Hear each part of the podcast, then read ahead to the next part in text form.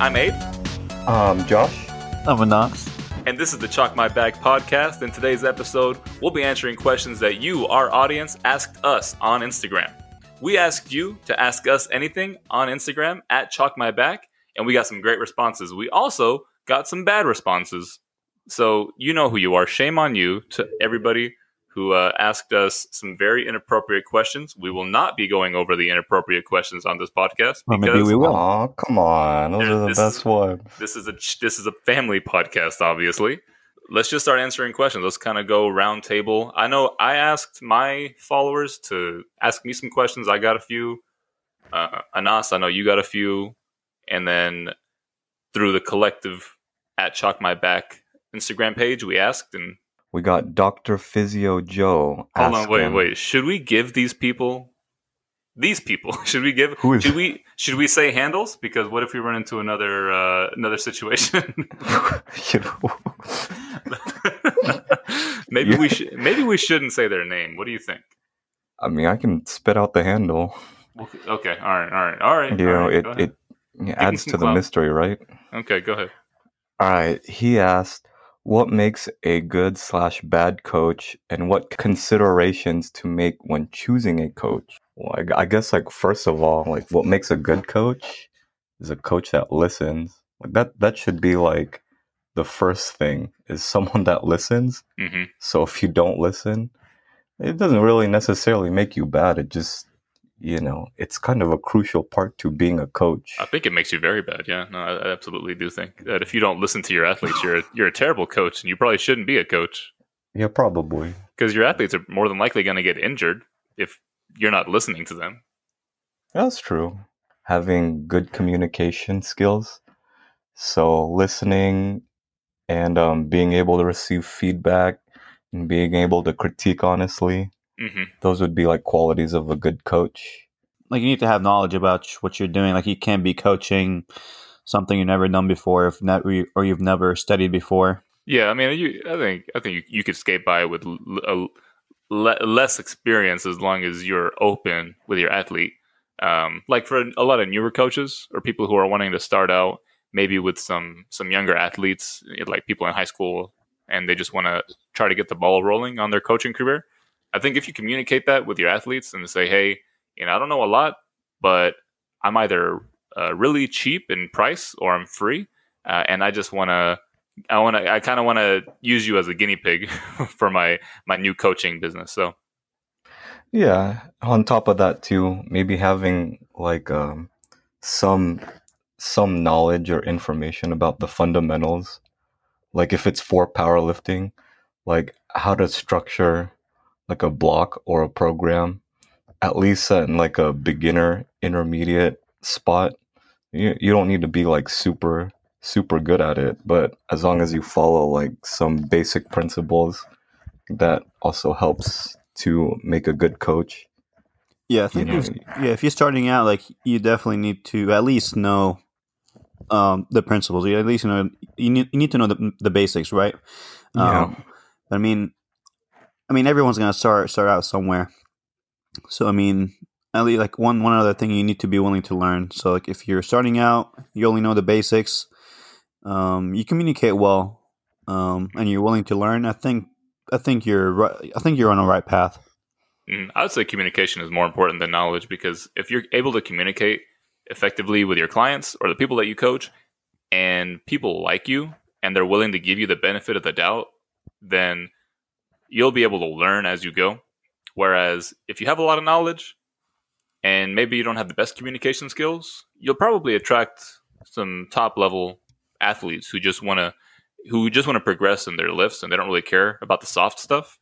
But you know what they say, you catch more flies with honey than with vinegar. So if you're really sweet, people like you, probably get a lot more clients that way.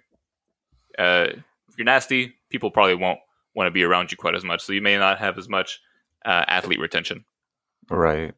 Also, going off of that too, me something that makes a good coach is um like being a being a coach that's true like to yourself. So like if you're just starting out and you're wanting to get into uh being like a powerlifting coach, you you should try to develop like a philosophy and like a training style that you feel you would be good at. So not being like a people pleaser coach. Mhm. You know, oh yeah. You do don't. yeah, like sticking to sticking your sticking to your guns on what you think your athlete needs. Yeah, like if if you um you know say you're good at like you know helping someone like with general strength or you're good at like peaking or you're good at you know helping someone in the off season like you should try to you know develop that and then try to like like Anas said learn as much as you can but uh play to what you're good at and if someone comes to you and you're not good at something, hmm you know, being honest with yourself and telling that person or that lifter, like, I'm not that great at it. I'm willing to learn with you, Mhm. but, or just pass off the responsibility to someone else. Yeah, having a having a good network of people that you can rely on for different levels of, of competency is really important as well because then you don't have to pretend uh, or you don't have to necessarily do it all yourself. Having having a network of people that you can rely on for their for their skills or for their services is very very helpful because then not only can you help the athlete that you're trying to help, but you can also learn from them. So Yeah. um, I think that I think it all boils down to to being a being a good person. Um, Yeah. In ter- in terms of finding somebody, uh, obviously social media is going to be the prime uh, place to find a, a coach, but it really just depends on who, what kind of coach you're looking for. If you're looking for like you know a really top level coach and you want to see what their repertoire looks like or their resume um, in terms of the athletes that they've coached. Uh, word of mouth is going to be the is going to be a huge uh, benefit to you. Um, but you know, for a lot of people who are who are looking for a coach and maybe just you know they're not looking for top level coaching that comes at a top level price. Um, you're leaning on people in your network is going to be another area of doing that. Like people who you know maybe are trying to get into coaching uh, or asking around within your network to see if there's uh, either a, a coach that your friends are being coached by or that they're aware of that they can share with you. Whenever you inquire for coaching, like you need to ask that coach the right questions. And some of these questions would be um, like your experience, like how long have you been coaching for, and what what like how did you get into it? Uh, what pull lifters have you been working with? Like, have you been working with like only heavyweights, and like the guy is a, is a lighter, like a lighter male? Okay, well, what's the best lifter you worked with? What's the worst lifter you worked with? Mhm, mhm. Um, what was the rate, rate of progress? Um, have you worked with lifters with like who are a little bit more introverted, a little bit more extroverted? Um, and have you like been able to communicate with both? And yeah, and like um, you can ask about the programming if you're like how how has your programming evolved over time? And if the if the coach themselves themselves well lifts as well, that would be that would be a big plus too. You know, like the the coach is also invested in powerlifting. He doesn't only do it just for for money. He also does it for competitive reasons, and like he's Mhm. that much more invested. So I think it's just you're gonna have to lay out the questions. Um, you want to selecting ask, your coach. yeah, so you you know he's a he's a good fit because some coaches are a little bit more introverted. Like yeah, like some coaches can't communicate like every every day, and some some some coaches are um like they would whenever they get a message like they answer like Like immediately, immediately. and some Well, like some will coaches have have, to like wait, day jobs. and some coaches like they can't really like all that social interaction. Like it kind of.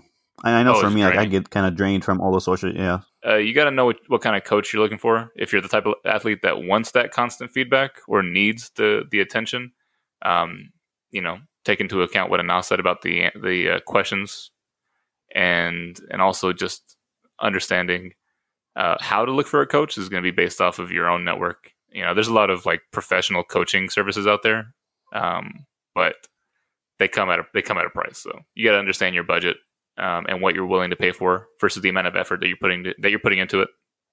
yeah, and you might find someone who's local, maybe a little bit less lo- well known, well known, Oh yeah, who can diamond provide you with like with a better, like the same or better service. Sometimes, like if if coaches like don't have as big of a, workload, they can provide you with a better service at a lower lower cost, You just kind of, but you, you you do have to like ask them, kind of look at their track record. Like, have they worked with lifters before? Like, how many lifters have they worked before? Have they seen results? Like, is there any? Uh, you can ask their lifters about their experience. So you're gonna have to do some research because like you don't want to commit to someone and end up with uh, some like end up with like your expectations are gonna be one thing, then you're gonna get get, get with that coach and like you, you get something else. That was that was good. We got from Ulysses Lifts. My boy. What advice would you give your younger self at the beginning of your powerlifting journey? Uh, shut up and lift. Quit talking so much. Drink some milk. Did you have weak bones, Josh? What do you mean? Drink yeah, some milk. like I just I didn't eat when I was like at the beginning of my journey. I was just like, you know, I was I had that like mindset that I was like, oh, I don't nutrition's stupid. I can just train and make progress. I don't need to eat. Eating is for the weak. Oh, I, th- I thought you were kidding about the milk. Me too. Yeah. Uh, you want to talk about it, Josh? Do I, oh yeah, sure. Sure, I man. mean, Are you are you okay? I'm okay. I drink my milk now. I have Oh, healthy it- bones. You just have a big gallon of milk next to you during the podcast. well, the the milk is substituted now for energy drinks, so maybe I'm going downhill. Go the other way. Maybe. So your so your advice to your past self would be to eat more. Eat more. Uh, have more fun with it. I think I tried to take it way too seriously in the beginning. I didn't have as much fun as I thought I, I would, you know. So have more fun with it. Uh, eat a little bit more. Be a little bit more open minded, you know. Be open to others' interpretation of how to train and how to make progress. Yeah, Yeah. I uh, I didn't. I weighed. Well, I don't need. I don't, none, it's none of y'all business is how much I weighed, but I was afraid to eat because I I just didn't want to. I didn't want to get fat. So uh, that I feel like my progress could have it could have been a bit more um consistent in the beginning if I would have not been afraid to just eat like calories in general, like not specifically anything healthy, but just like in general. Like I just didn't. I just didn't eat. So I didn't really fill out the weight classes that I was competing in. So I think it was like 83. I was I was I competed as an 83 kilogram powerlifter. 83. Yeah, in my first meet I was an 83, and like my leverages are not built for an 83. so like, um, it wasn't until I got to the 105. 6'5". yeah. Oh my Gosh. so like when I got to the 105, I felt a lot stronger. I felt more comfortable. My my leverages on the squat, uh, specifically on the squat, felt like a lot more comfortable. So I would definitely just, I would sit my young self down and buy like a McDonald's cheeseburger Yeah, and just be buy like, a "Eat burger. just eat Yeah. it. Just So- eat. I guess I mean we we've gone we talked about it a little bit in the previous podcast about kind of focusing on movement instead of uh, especially at the beginning like you want to focus on your like on how you move your technique first Mhm. so you can build a big base for you to uh, progress off of because like the last thing you want to do is just kind of get caught up with like your programming and like how much you're lifting and all that. And kind of get like if you if your movement is trash and you end up hurting yourself early on like you're just um your potential is that like it will be a lot lower than it could have been if you actually uh, focus on like how you move and kind of let um, everything else kind of fall in place instead of focusing on your programming and like things that don't really matter as much at the beginning. Pro- programming doesn't really matter that much as long as you don't do like a whole lot. As long as, as long as you don't jump into something insane, you do like a beginner linear program or something like with low frequency, lower volume at the beginning, and just focus on uh, on how you move. And obviously, like you know, you want to do um, the basic things like you just get your sleep, get your food, um, and just move correctly, and like you'll you'll be fine. Honestly, like the move right now is like to to do like uh not to not change anything in your programming. People are running like the emerging strategies um uh, style programming where you basically run the same week over and over again until it stops working. hmm It's funny how it went from we got to change a lot of stuff to let's not change anything and see how, how this goes. yeah, it's Yeah. funny how things come full circle. Twenty, uh, what is it? The the the twenty twenty is definitely, uh, or not even just twenty twenties, but like the uh the the the latter ends of the twenty tens definitely saw a resurgence in that like more smart style of training being more popular. Not to say that we were training like dumb, but it just feels like the, No, that the was that was the meta back then.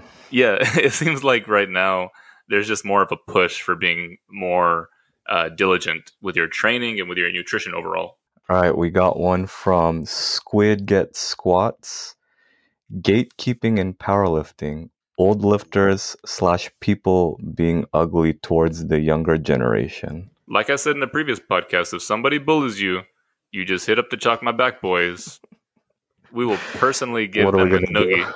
We'll give them a noogie, put them collectively under all of our armpits, and give them a little noogie. Anas will give him. Anas will kick him right in the butt. Um, Aw, there you go. yeah. I'm- I've never really experienced that. Like, That's I can give you some examples. Um, all you can. Okay. Yeah, and maybe it'll Spit help one. you. Maybe maybe the way I present it will kind of help you uh, remember these kind of moments because it can happen in really like subtle ways. So, um, be like you know, when you think about a commercial gym setting, it's different than a sports specific gym setting where you see uh, a wider variety of people, like the casual lifter, going into a commercial gym than you would see. You know, sports specific. There's more of a community that's built and there's more of uh, of, an, of an inclusion uh, that's that's occurring. And now, when I've gone to commercial gyms, there's definitely like a like an unspoken hierarchy of like you know the the people who look like they've been lifting longer, having the the right to certain equipment, and you know people who are uh, younger are just getting into it. Like they have the they have to pay respects to the to the other lifters. I don't agree with that at all. Uh, it's been a while since I've gone to a commercial gym. Uh, maybe that atmosphere has changed, but I was gonna say, does that really exist? I think it. Ugh. I, I definitely think it exists. And um, Oh, what was the question interesting. Uh, Um, gatekeeping in powerlifting and old lifters slash people being ugly towards younger generation. So, although that's not really a question, um, I think that gatekeeping in general is just it speaks to the insecurities of the people who are who are you know the ones excluding or trying to uh, assume that they that they should be the only ones entitled to participating in whatever you know sport or gym or lift or whatever it is like they're super insecure if they think that by somehow the virtue of just being them that they have some you know privilege over somebody else. Like the thing about training at a sports specific gym like you know pod or uh, ar or metroflex um, others whatever but is that you know that community exists to where you want to bring people in because not only does that add to the community that you're building but it also adds to um, I mean, the profit of the gym. Like, the more people who join, the more likely that the gym stays open. Um, and like, if you had a gym with only like two or three people and they were just old heads, then that would be kind of a really boring gym to go to. So, Oh, I guess. All right. and I've I, I've also seen people who are like ridiculed for using equipment wrong. Um, like Yes. from across the gym, you see somebody who's like, "Oh, they're using the wrong bar," or "Oh, the they're you know they're using that piece of equipment incorrectly." Uh, I've seen it. people. Uh, I mean, uh, I mean, uh, Ano- Who is that? Who is that? oh, what? See, like you, you see people from across the gym, and if you're if you've ever thought to yourself like, "Oh man, like they're so stupid for using the wrong piece of equipment," then you're subliminally gatekeeping, and like you may not say anything, but it's it's just as bad, you know, because not everybody wants you to walk up to them and give you give them help, but a vast majority of people would, you know, enjoy, would definitely welcome some help when they're using something wrong, uh, and then you know the friendship develops, or just they get more familiar because when people are getting into this stuff brand new, Well, they- like they're they scared. fight you, What? or they fight you. Anas, did someone hurt you? It's gonna- I knew all, it. All I heard was, What "I'm if- gonna fight you." What if what if someone is squatting with a with a deadlift bar? You know what? Maybe they have a reason for it. I- I'll tell them. I'll say, "Hey, you know that's a deadlift bar, right?" And Or if they say, if they say whatever, man, then okay, that's you. You, I've, I, I tried to help you, but like, if you look at them from and you're like, "Oh, that person's stupid," now, like, no, don't, don't do that. Better yet, they're they're benching with the deadlift bar, and you can you can physically see the whip as they're re-racking it, and the bar is whipping like a million miles an hour. Look, I can give y'all, I can give y'all What if it's specific what if it says? Hold on, hold on. So what if it says on the bar, don't squat or deadlift with, oh, don't squat or bench with this. then tell them, hey, I don't know if you noticed that this bar is actually not for that because you can hurt it. You can actually, you can, you know, mess this bar up, and then you can educate them like this is why. And if they continue to try to like mess up the equipment, that's different than like somebody coming in and you being like, oh, this person's brand new to the gym. Uh uh-uh. uh, they are not gonna lift with me. They're not cool enough to lift with me. Which, like Josh said, like that's such a childish way of of living your life that I don't I don't see it a lot. But I have. Like I can I can kind of see what you mean Mhm. about like the hierarchy thing. I've I've never experienced that before, but Yes, I guess no, I haven't. Yes, you have. okay. Anyways, moving on. I mean, yeah. Josh, I, ha- I have, You remember that time you gave me a noogie? a nookie? Jesus. Were you bullying someone? Is that why? Oh, voice Nah. crack. No, you uh you bullied me. Oh, I bullied you. Yeah. Ah, ah. So I haven't, I haven't seen any of any of that, but if, what I've seen is um, it's kind of people who lift more, kind of feel superior to people like who uh, who are not as strong. ah, Yeah. Like, hey, Yeah. We've all seen I- it. yeah, I don't okay. you- look. I want to just make this very clear. To you, we've all three of us on this podcast have seen it, and I'll I will remind you after the podcast of Okay, the that- instances. that makes but- more sense. But I think it's it, it it's Ah. it depends on how you react to it. Like some people will dwell on it, which is definitely you know it's one way to react, and some people will just kind of like shrug it to the side.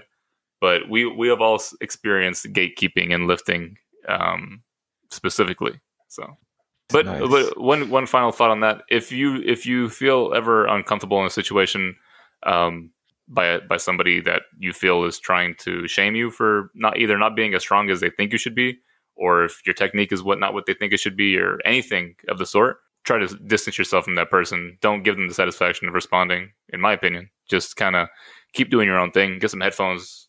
Focus on yourself and understand that your your journey is your own journey. We got one from Gerber91, and Uh-oh. he asked, uh, getting over the plateau. So I'm I'm assuming he means like a powerlifting plateau. or like just strength in general. I don't know. I'll Just let you know when I get over it. I mean, cause I don't I don't got no plateaus near me, dog. Like I'm I'm good. I don't need to get any. I don't need to get over any plateaus. Nice one. Well, so So, no, so I think he's. I think he means how to get how to break through a, a plateau on his progress. What do y'all think? I think that's what it is. Yeah. Well, yeah. Yeah. So, but what, what do you Or think maybe, though? I, or maybe he's trolling. I know. I know. Um, no, no. See now, this is the thing. Let's do, That's no, what let's, let's, let's address it. Let's address it.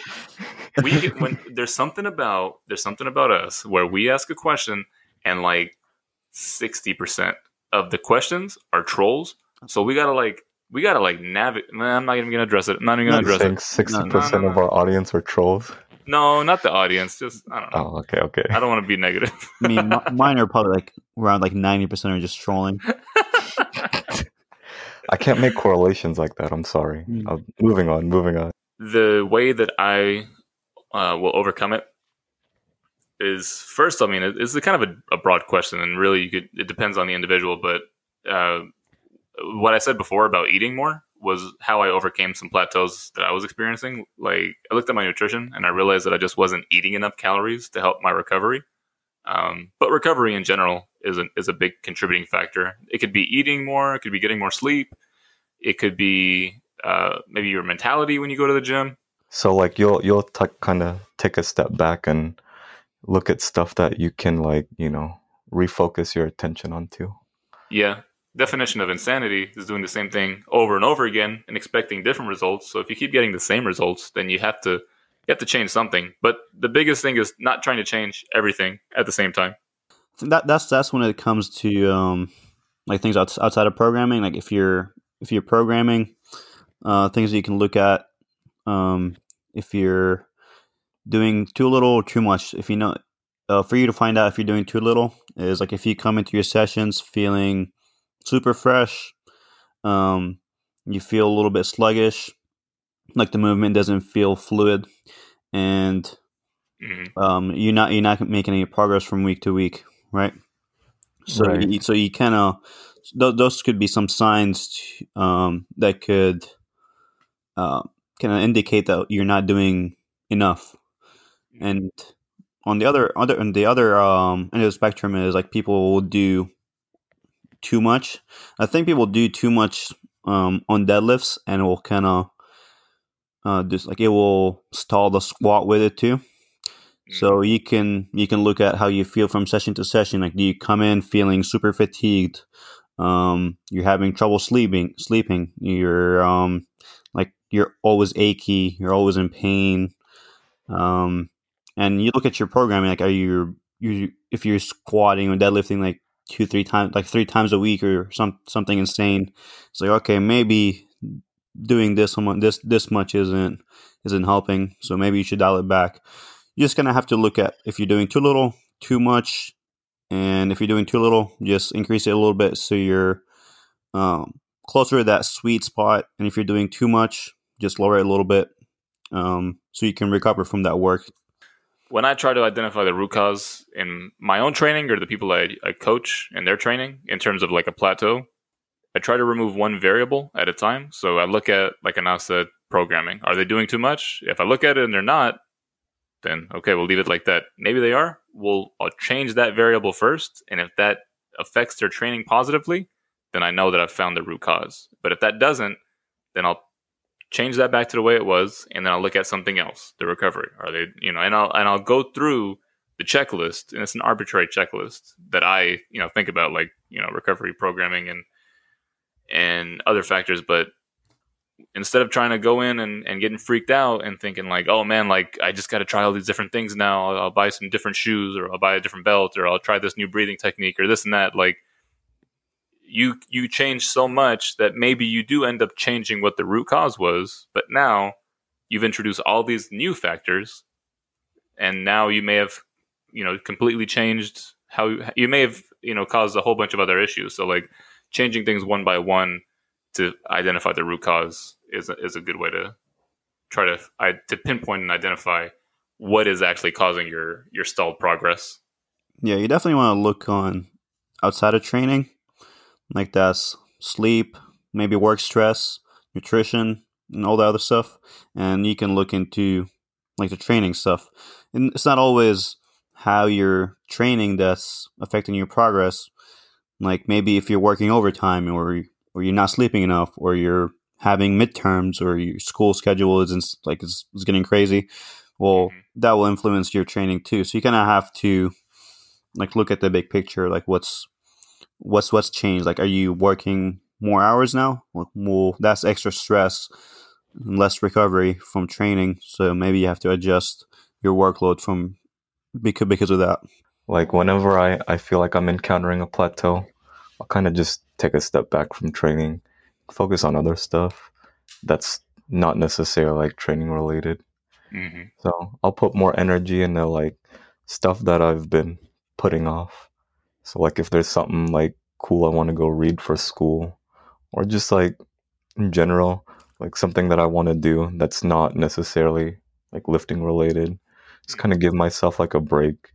That like give myself a chance to miss training that way oh, I come nice. back wanting to train, you know. You take some time off, kind of like a deload, like a mental deload. Mental deload, yeah. The last question we got on the Chalk My Back page is from Rad Ruth. Why did you start this podcast and what do you guys hope to accomplish with it? Yeah, we can just skip this question. Yeah, so, um, just- all right. See you guys next week on. on, All right. the Chuck My Bag podcast. Who, whose, whose idea was it? I think it was Josh. Josh wanted to start the podcast, right? Was it my idea? It was definitely your idea. I have the uh, I have the Instagram Oh. messages. I shall take credit for that. Well, I mean, like, I just, I just started it so we could like all hang out. That that's that's really why, you know, short and simple. Just cool to hang out with the two of y'all, Just for fun? No. just for fun. Yeah. And what what do I hope to accomplish with it? Have mean, fun. Have Have fun. Have more fun. Yeah, have fun. You know, get some info out there for whoever wants it, Mhm. and yeah, work on my uh, talking skills because uh, everyone that listens to this knows that I I suck at talking. So uh, Nah, they don't know that. Yeah, That's, yeah, that's a secret. that's a secret. Okay, keep that a secret. Yeah, well, that's, the, re- the reason I wanted to the reason I wanted to uh, you know be a part of it was because um, I I definitely think that a lot of the conversations that we have are, are are informational. Like they definitely have some content that maybe is worth listening to, but more more than anything else, I I definitely enjoy just the conversations that we have, and if there are other people who find value in that, that's cool. Um, if not, then that's that's also fine. Um, whether we have a million listeners or like a hundred li- listeners, it's that's kind of not up to me to decide. Um, I just generally, I genuinely enjoy putting myself out there um, with friends in order to, you know, tackle whatever topic we're talking about for the week, whether it's, it's something serious or whether it's something a little bit more casual. Um, and then, you know, selfishly, I I think this would be something that would be uh, very fun to to make a living out of. You know, if possible, to use, you know, our our voices, whatever messages we have, to create a living off of. If that's in the cards, then that's that's definitely um, a major plus. Yeah, I think it's definitely in the cards for you. You can, Shut up You can definitely. before I give you a noogie. Let me let me address something real quick. I Camel, wanna- come get your man's real quick. I'll I'll address something. So obviously, I am not as I'm not I'm not as introverted as most people. I definitely am comfortable speaking uh, to a crowd or the, to people who aren't even in the in the room with me right now. I'm just speaking into a microphone, but uh, I I have no problem with that. But I also I also do enjoy uh, trying to share that ability because it's not something that I was born with. It's something that I had to practice over and over and over again, and I, I like to share that, and I like to help other people grow that aspect. And I and I see how uh, the two of you will speak in a private setting, and how you have just as much energy as I do in some settings, but um, translating that to a, a recorded medium is is difficult.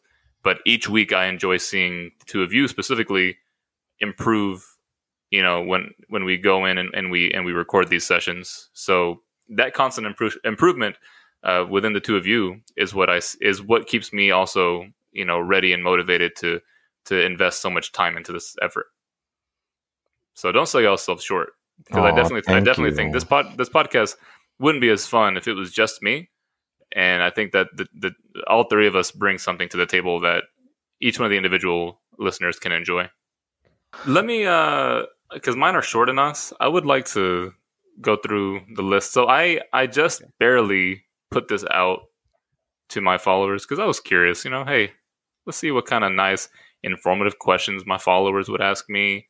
Um, so I posted on my Instagram. Uh, you know, ask me anything. If it's good, I'll answer it on the podcast. So, uh, first question I got: pizza or tacos?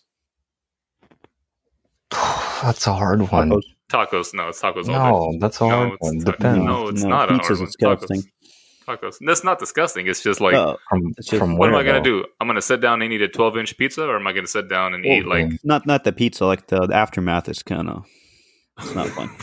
I don't know what you mean. What kind of aftermath do you experience when you cheese. eat pizza? I mean, you eat a lot of cheese, Oh. lactose. You're like I'm. oh, you're lactose. Ah, y'all have those Oh. kind of experiences. Oof. Oh. Yes. Mm-hmm. My apologies. Anas is lactose in what do they call it? Lactose? no, I heard I heard a joke. Lactose can't- in what? No, I there was a joke I was trying to say, but it didn't deliver. Like it didn't land because I couldn't remember it fast enough. So now I'm just, anyways. It's okay. Once you remember it, just let us know. Um, All to go into the type of questions that I get asked, these are other type. What do you call a baby cow that drinks coffee? You know, some would make you think that the answer to that is decaffeinated, but Lame. Okay. yeah, thanks Moving guys. on.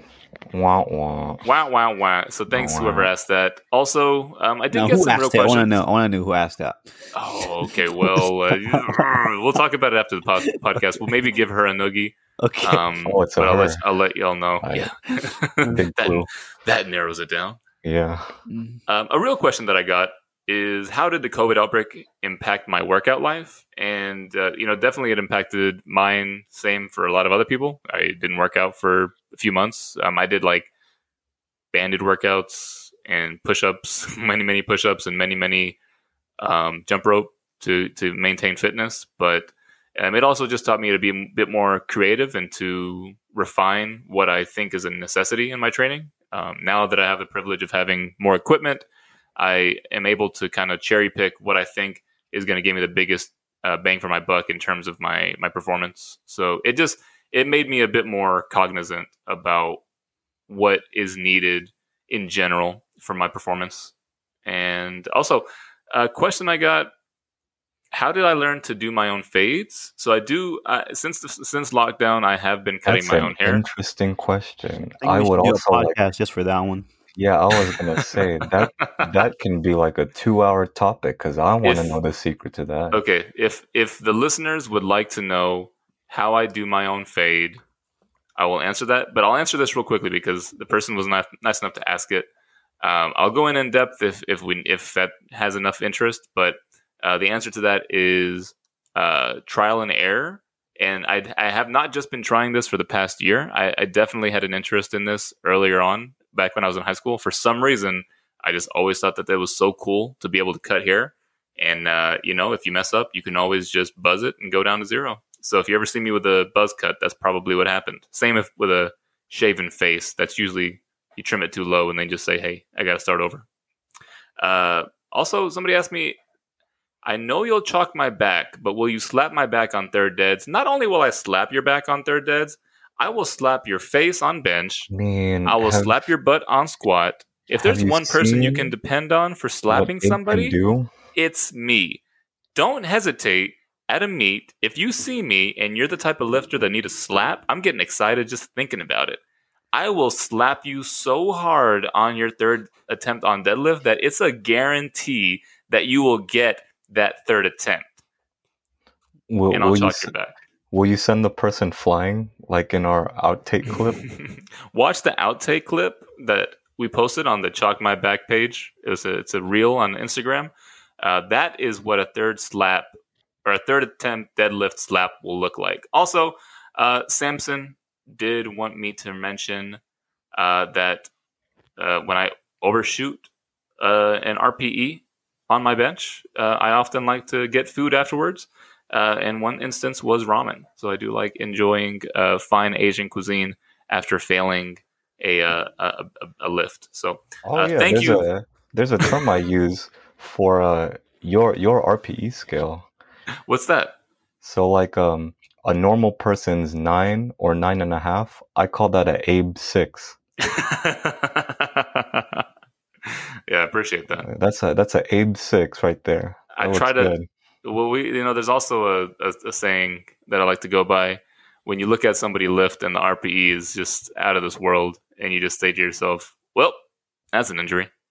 Or even after your after your own lift, if you just get up from a lift and you just know like something's not going to feel right in the morning, you just say to yourself, "Well, that's an injury," and you kind of move on. You just you just move on because, as we mentioned earlier, uh, very scientific. Your bones are made to break.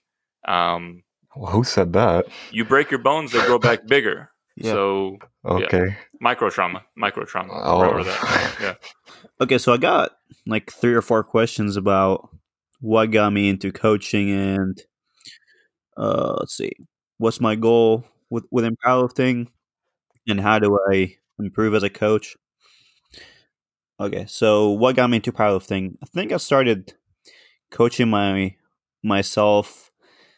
Um, I forgot when, maybe like in 2014 or something, and I think I just got like some some friends who wanted me just to, you know, do their coaching or like yeah, just just some friends asked me to to coach them basically, and like that's that's how I that's how I got started with it. Once I started getting like over five or six people, I was like, okay, well maybe I should do this. You're like the demand's out there. I have to give the people what they want. Yeah, but that yeah, that's how I got into powerlifting coaching. What resources uh, do I use to get started? I think following the people who are doing it the best. Like look at the best coaches in in powerlifting. Like look at Thanks, like man. okay, yeah, look at Abe. Uh, look at Mike T. Um, they're they're all these coaches are easy easy to find. So look at them. Look at who they follow. Um, what like what kind of information they put out, and try to learn from that. And I mean, that's, that's at least that's how I got started. Just kind of looking at like Eric Holmes, looking at um, Bryce Lewis, um, Mike T, Mike Zourdos. Like those, those are the people who who were um, like the most popular, most well known coaches. Usually, those people put out. Um, they usually put out pretty good, solid, free information that's pretty grounded in science and principles. So you can't really go wrong hmm with stuff that's been proven. Yeah, and there's now there's a lot of good ch- uh, YouTube channels um, or Instagram pages that put out really good information. So I mean, it's um, you can Like just quick snippets of information, like they'll just post like some random knowledge or something. yeah, and ask ask ask these coaches like, okay, well, how do I learn about this? Or like, if if you're ask any any of them uh, seeking knowledge, like they will direct direct you in the right in the right direction. They will tell you like, okay, follow this person or read those uh, read this book or do this course or take this class. It's a lot easier to um, to find this information. If anything, there is so much information right now that it's kind of hard to um, apply it because people people get overwhelmed with so much all this information and like they try to implement all of it where sometimes you just have to stick to the basics. It's good to um like widen your your t- toolbox but you don't have to use everything you see online.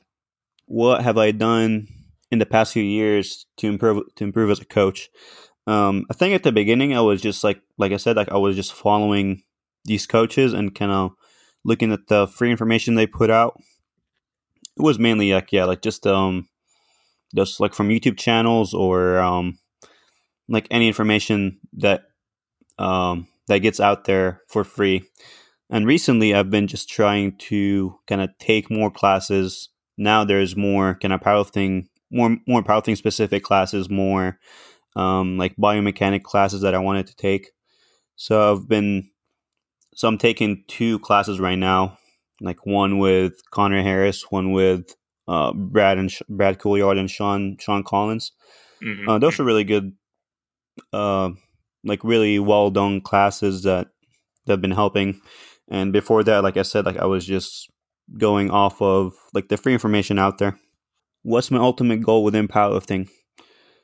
For me, for personal lifting, like I mean, I just want to get as strong as possible. Like I want to rank, I want to, I want to place at nationals. I want to be top, whatever, top three or top five. Like my goal is to, um, to reach like the podium at nationals or compete at a higher level. Um, but as far as coaching, like um, I want to have like a I want to have a a team um that can I can go- I can go with to nationals. Like I want I want a solid team of of lifters. Like once you do achieve, like say a top three spot at nationals, is is that it? Like, is there? Like, are you gonna try to achieve more? Are you gonna be like, okay, this is this is enough. This is the pinnacle. No, I'll definitely keep. I mean, like once I reach like top is if I reach top five, like my goal would be like top four, and like if I get to number three, like I want to be even higher. Like I, th- I don't think it will ever stop unless something happens. But I mean, like yeah, like my goal is always let they get stronger and get better. Okay, so I have one asking like, how do I feel when my lifters or clients start coaching other people? Mm-hmm. I think it's fine. I mean, I think if you if you feel you're ready to start coaching, if you feel like you know enough to start coaching, like yeah, go ahead. Like I don't have. I mean, I I encourage if anything, yeah, go ahead, coach people if that's something you enjoy. Um, what what about you guys?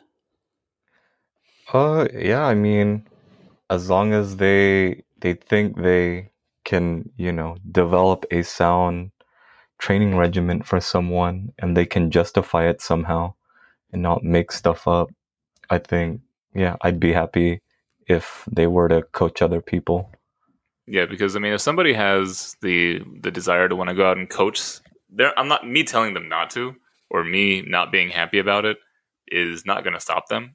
So I try to encourage it and I try to like ask I try to be a resource to them. Like ask me questions. You know, if you have a question regarding coaching or how you think you should be a coach, because that's a that's a completely separate conversation from the athlete coach uh, conversation. A coach coach relationship, you can kind of get into like motivation. You can get into you know the the psycho the psychology of the lifter.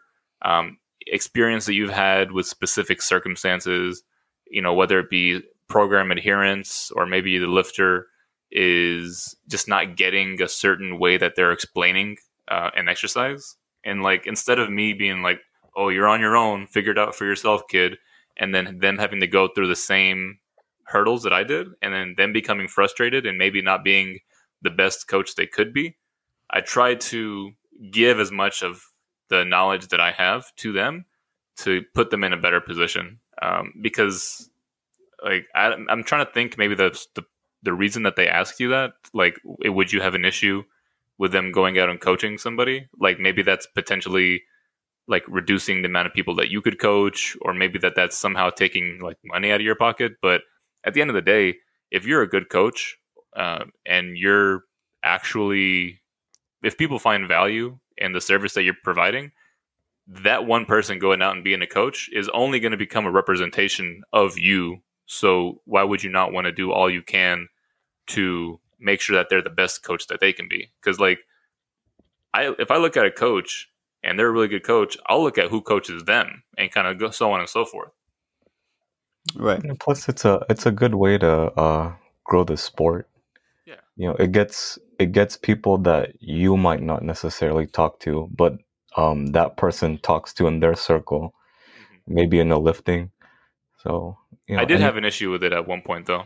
I, I have to say, not an issue with it, but I, I used to take it as like a a representation of like, oh, like, mm, am I not a good coach?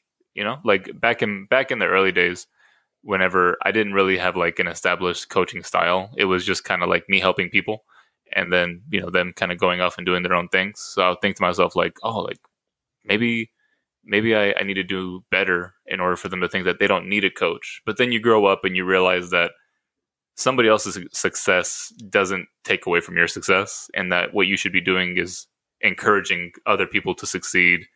And if they if if they are interested enough and that you've given them enough of a value, if they've seen enough value in what you do that they're trying to then do it for themselves, then you've obviously done a good job.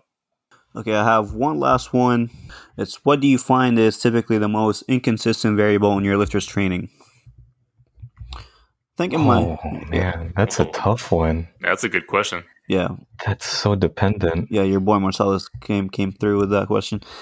Um, I would say, as far as um, the things I, I track, I track a lot of variables I think like the most inconsistent thing with my thing with my lifters is uh, their nutrition. None of them because I always have tell them like okay, there is a, a sheet for your macros. Just track, pl- plug them in so I can know like how your weight fluctuates, how much how much um, food you're getting in, and I would say like ninety percent of them never track or put in their their numbers. Mm-hmm. I think nutrition is probably the biggest one. Yeah, yeah. Yeah. That's a good answer. Uh the biggest inconsistent variable. I I mean, feel- yeah, don't you feel like you have to answer it too, Josh? I can answer, I can answer the opposite one though. I can answer what's the most typically the most consistent variable in their training. What's I that? think, I think their Training. progress. Their progress. oh, progress, Yeah, yeah. they're always making progress. That's what it is. Oh, they're always making progress. If you're trained by an Ooh, us, you're always shameless. making progress. Shameless plug.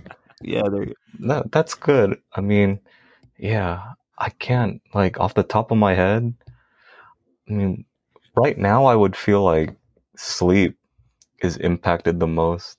Mhm. Like that is With, so within your im- own.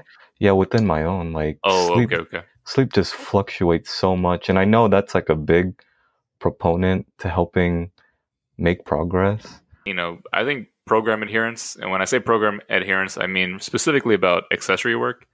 Um, historically, that's been something that has been the biggest inconsistency is um, making sure that like accessories are being done because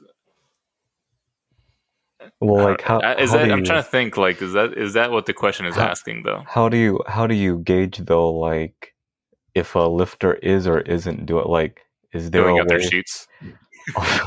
Like as simple? I can yeah like if I'm if I'm updating sheets and then I see that like accessory work hasn't been filled in and it's just like empty like I'll put it I'll put a note in I'll be like hey so did you do this or did you just forget to input it and usually it's like oh I forgot to do it or oh I didn't I ran it I ran out of time um maybe it's a, sometimes it's like a valid excuse like oh, I was just I felt fatigued but Mhm. and that's that's where the communication comes into play. Like I don't just I don't just let it stay blank consistently. Um, you know, I kind of have that conversation. Like, so I've noticed that your accessories have been blank. What's going on? Like, you want to talk about it? Um, but that's usually how I'll figure out either they're not doing their accessories or they're just so busy that they haven't updated their sheets. And maybe that maybe it's just the fact that sometimes sheets are just not filled out. maybe maybe Yeah. that's the variable most inconsistent. It's just uh poor memory. yeah. I think most, Yeah. at least most of my lifters they like they want to train. They all want to powerlift. They all want to squat, bench, deadlift. But I think the other stuff, like the um, like the nutrition stuff, or like if if I give them some warm ups to do before their before their Yeah. training, so they they move a little bit better, or if they, or for them to feel a little bit healthier. I don't think I think I don't think they're as consistent with with that. Like they would rather just go in, train, go home, and just like that's it. Like the training chill. training is over.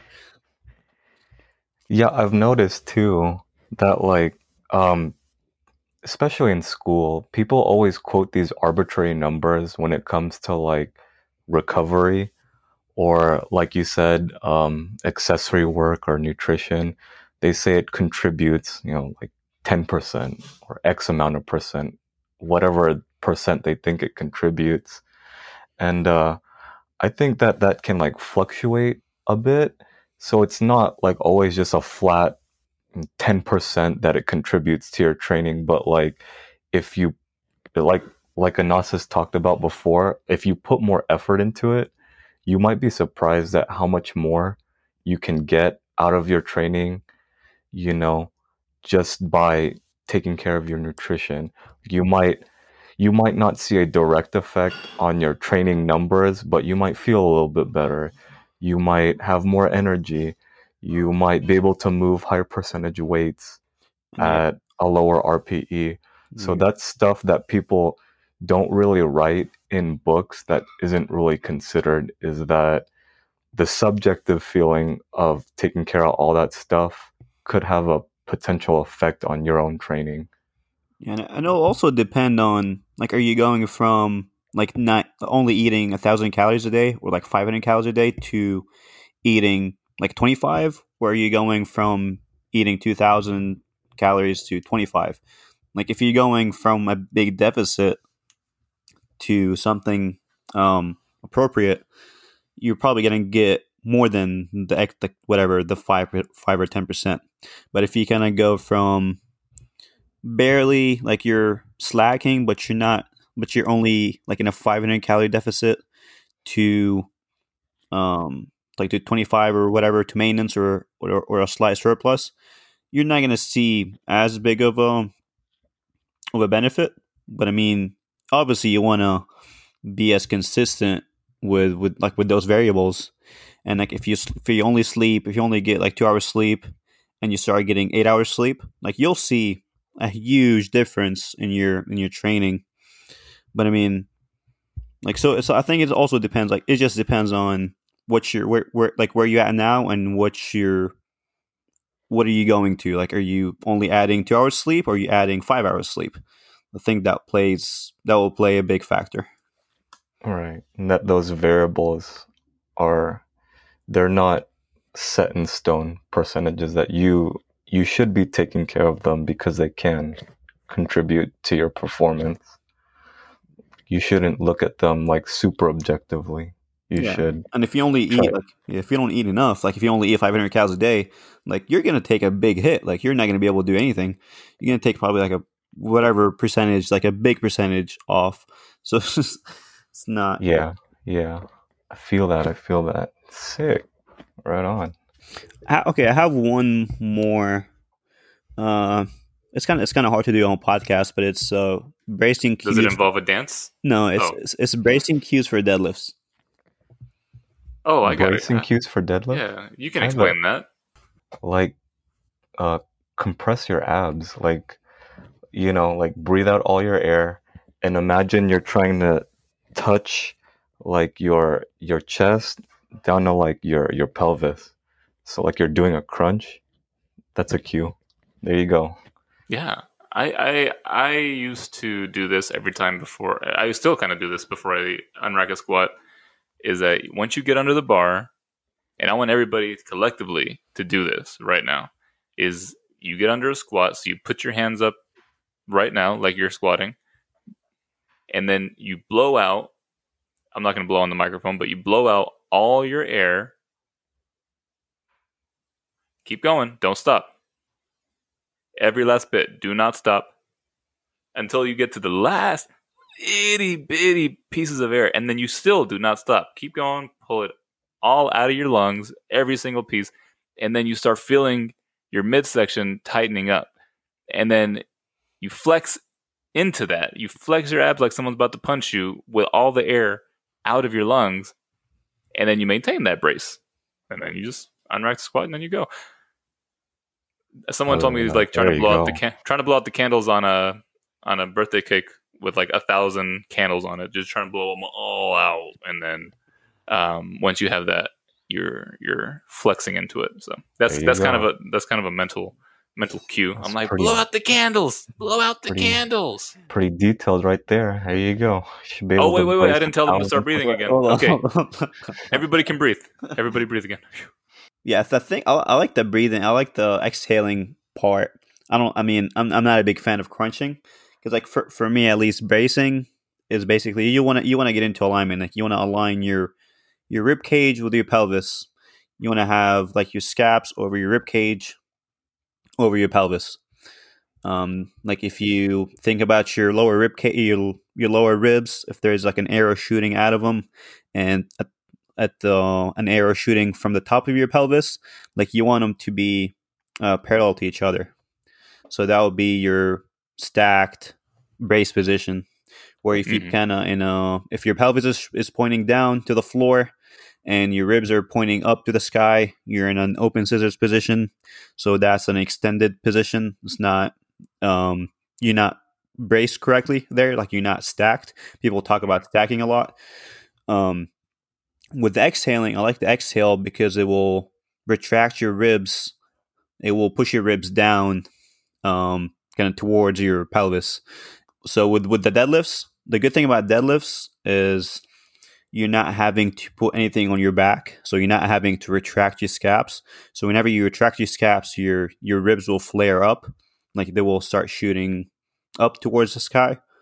Um, but with a deadlift, you have the bar pulling you down, so you're more. It's a lot easier for you to retract your ribs, and if you're reaching or protracting with the scaps, and you exhale, that will put your rib cage in a really good position, like a stacked position. So Mhm. from there, if you think about just um, long arms, protracted arms, protracted scaps or shoulders, and the full exhale, you scaps or and rib cages are in a good position. Then from there, all you have to do is kind of just align your pelvis with it. So just by slightly, we're not tucking the pelvis, we're just um, aligning the pelvis with the rib cage. So now you have a good, strong um, stack of joints over each other. You have your scaps over your over your rib cage, over your pelvis. Then you can just like push your abs and obliques against against the belt. So yeah, whenever you're gonna lift, play the portion, play this portion of the podcast every single time you're about And to lift. you'll, you'll PR. And if and if you're not a world class athlete at that point, then you didn't listen hard enough.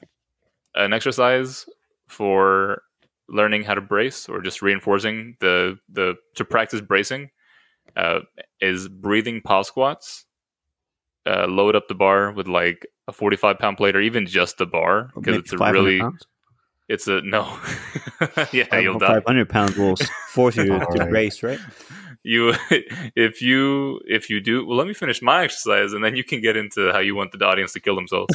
Um so when you when you load up for a breathing pause squat either just the bar or like really really low weight you you go into it like you're gonna do any other pause squat. So you you at the bottom instead of pausing for a specified period of time you're pausing for a specified period of breaths so like the way i'll prescribe it is I'll say pause for five breaths, and you're at the bottom of the squat, and you're doing five large breaths. So in your nose and out of your mouth, in your nose, out of your mouth, in your nose, out of your mouth, in your nose, out of your mouth, in your nose, out of your mouth, five, and then you come up, and that's one rep. I'll usually only give like max, max three reps on that, um, unless it's like lower, lower weight. But you know, uh, that helped me figure out what bracing meant under load. Um, and it may be, you know, it's not something that I'll just throw to everybody. It's more of just like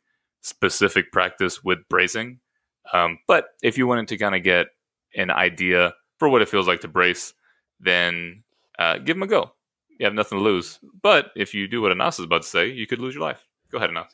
Oh, yeah, yeah. I, I got him ready for you. I got him ready. Um, yeah, I agree with you. I don't know what you said. Load up exactly. 500 pounds. 500 you said, pounds? you- let You- me say what said Anas it. was going to say. Okay, so you you load up said it, 500 pounds. Okay, You So- said it, So load 110 percent of your max on squats.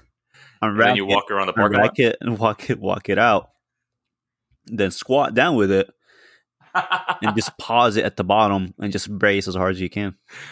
so I can I could do that. I could pause at the bottom.